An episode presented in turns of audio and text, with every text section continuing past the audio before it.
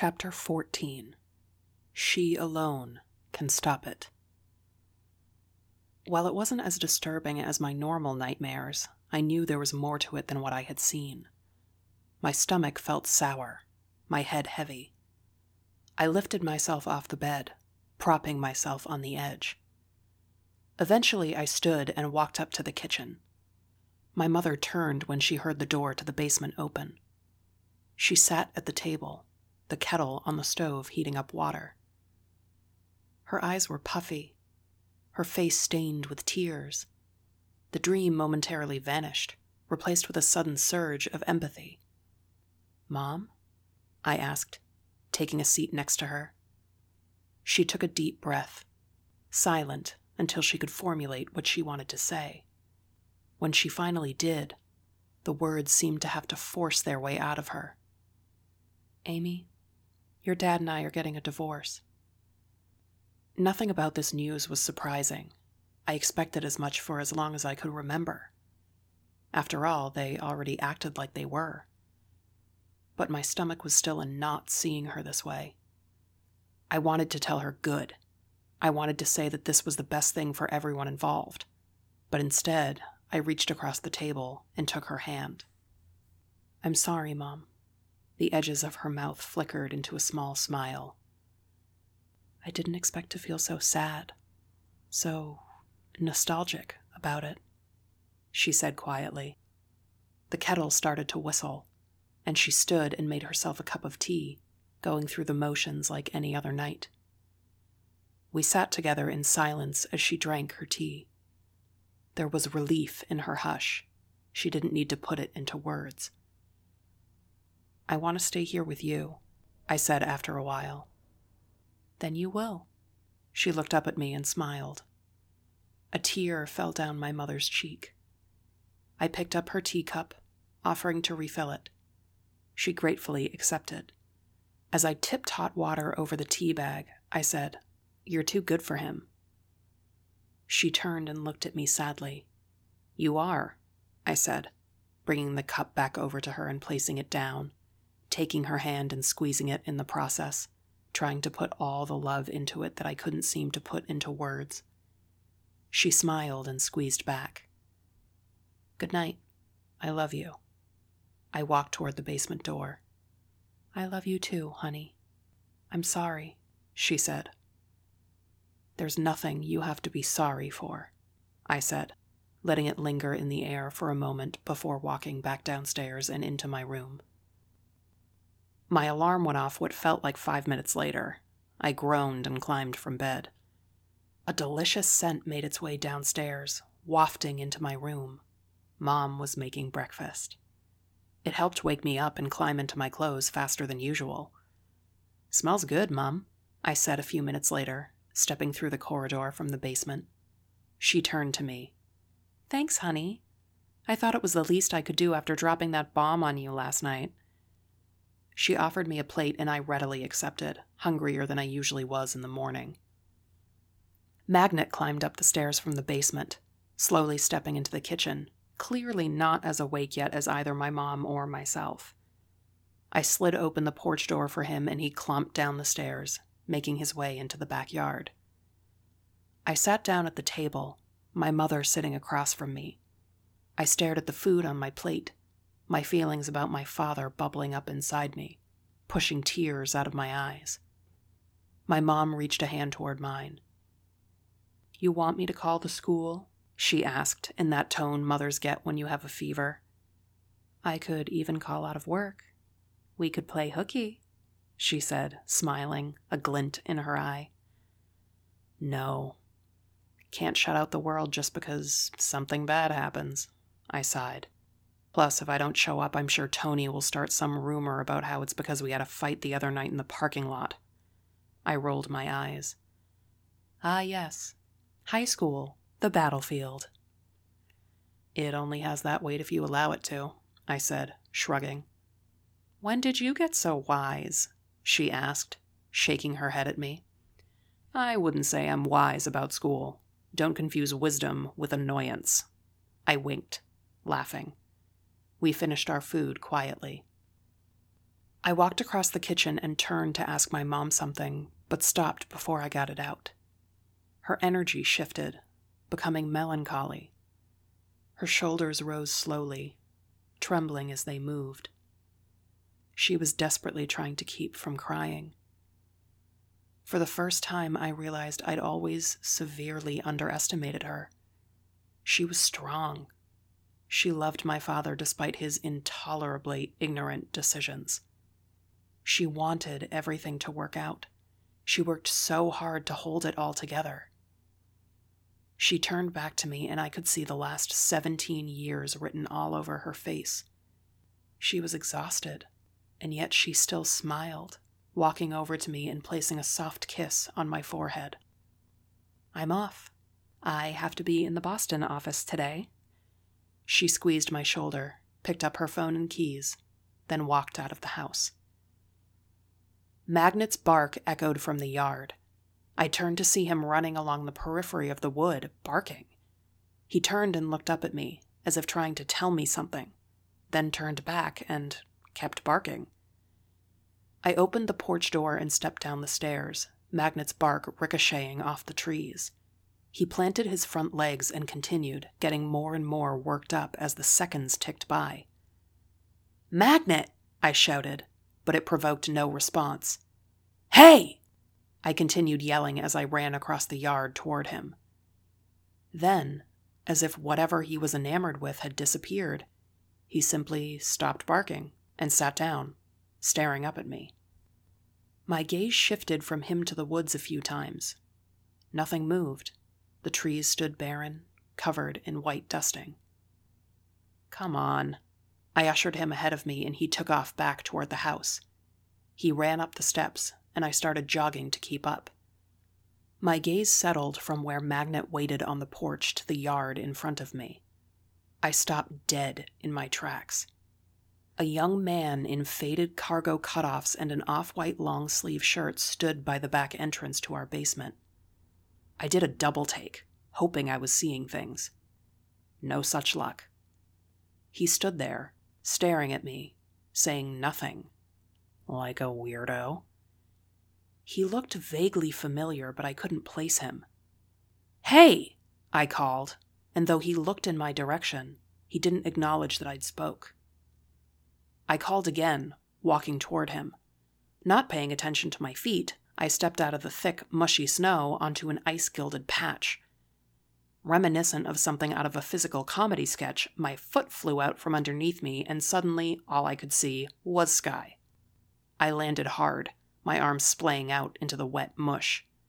Ugh, I hate icy patches. My clothes clung to my body, stinging my skin with cold. I stood, trying to shake off the excess.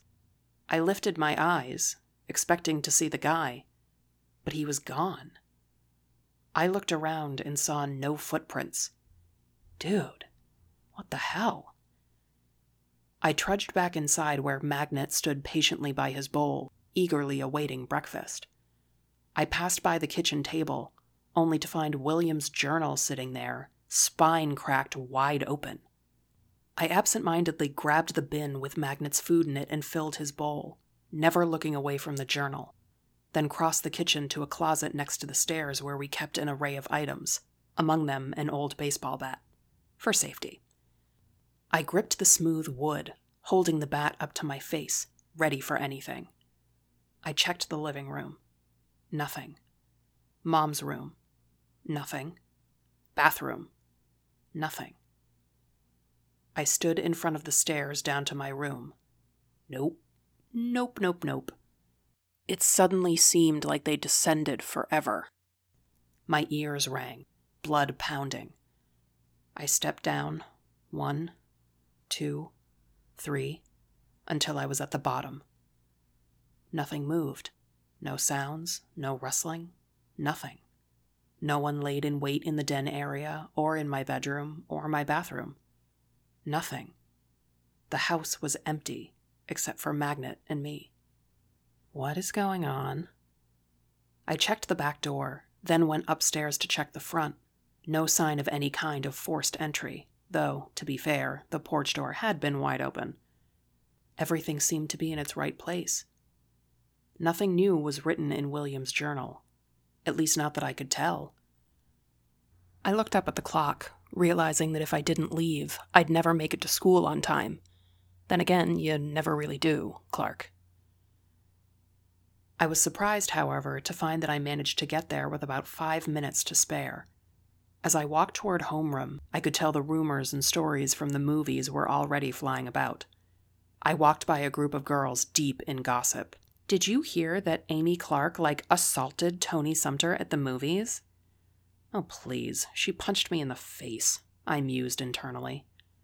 I cleared my throat as I passed them, and they jumped and ran in the other direction as if they'd catch something from me if they stuck around any longer. I rolled my eyes as I strode into homeroom two minutes early. Mister Wright looked up and smiled. "Good morning, Miss Clark. Right on time today, I see." "You act as if it's the first time," I replied, smiling back. I headed toward my desk and saw that Tony hadn't made it to homeroom yet, but her little group had. They stared at me, daggers in their eyes, smiles sadistic, and I took my seat silently, laughing to myself. But as their whispers and cruel laughter seemed to build, my usual nonchalant carelessness was replaced with a deep emptiness in my chest. The back of my eyes grew hot, and it was suddenly considerable work to keep the snide smile on my face. I was hoping it alone could push my tears back down. I had a lot of emotional life bubbling up inside me, and if Tony or her friends pushed me over the edge today, it wasn't likely to be pretty. As if on cue, she entered homeroom, stopping a little dramatically when she saw me.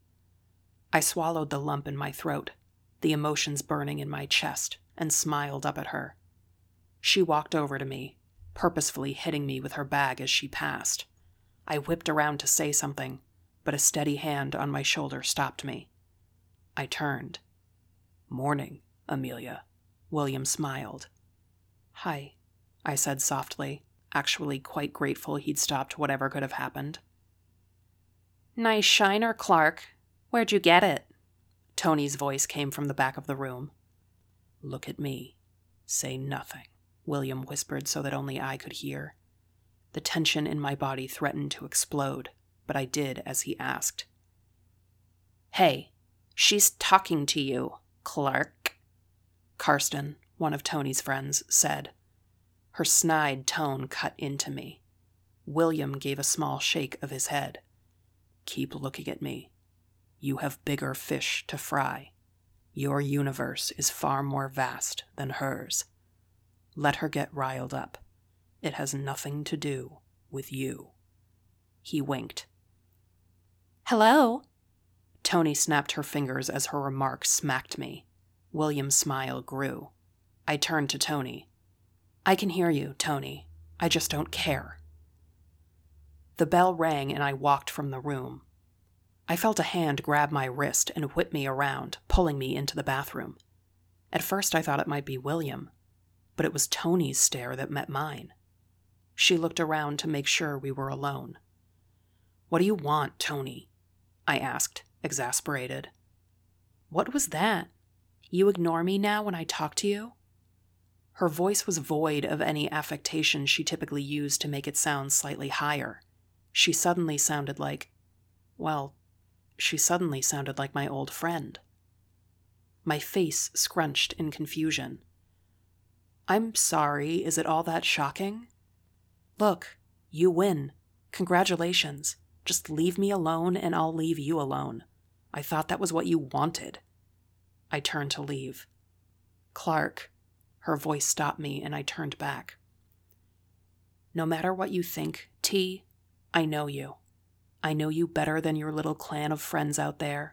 I know you better than Kyle did. Certainly better than Jimmy does." Jimmy was her boyfriend. "I know you. And you can convince people that you're something else all you want, but you know you too. And you can't hide from that." Tears sprang to her eyes. "You can look in the mirror and ignore her, but the truth is, there's a good person in you." I shrugged. "You're just choosing not to see her right now. Take a hard look next time. Think about getting to know her instead of shutting her out. If memory serves, she was pretty cool. I turned and flung the door open, marching into the hallway without a care to look back at the silence I left in that bathroom. I couldn't focus in chemistry and spent the time idly sketching in my notebook. My teacher asked me more than once to answer questions on the periodic table, and more than once, okay, every time, I got the answer incorrect. But honestly, at this point, school felt more like a formality than anything I could actually use, especially considering the histories I was quickly learning. When we started talking about mixing certain elements and what they could produce, I couldn't take the droning anymore. Raising my hand, I was excused to the bathroom. It's not like I'd get any of the answers right anyway. My sneakers pounded across the linoleum as I rushed to the bathroom, and I ripped the door open, letting it slam behind me. Running my hands under the cool water, I immediately felt better, then cupped my palms together and splashed some onto my face. A shadow covered the bathroom window. I shook my hands and grabbed a paper towel to clear the water from my eyes. The guy from my yard earlier stood on the other side of the window, staring in at me. I jumped back, stifling a scream with my hand. He stared at me with blank eyes, a vacant expression, like only his body was in front of me and nothing else. Tearing from the bathroom, I bounded down the hallway, threw open a side door, and stepped out into the cold.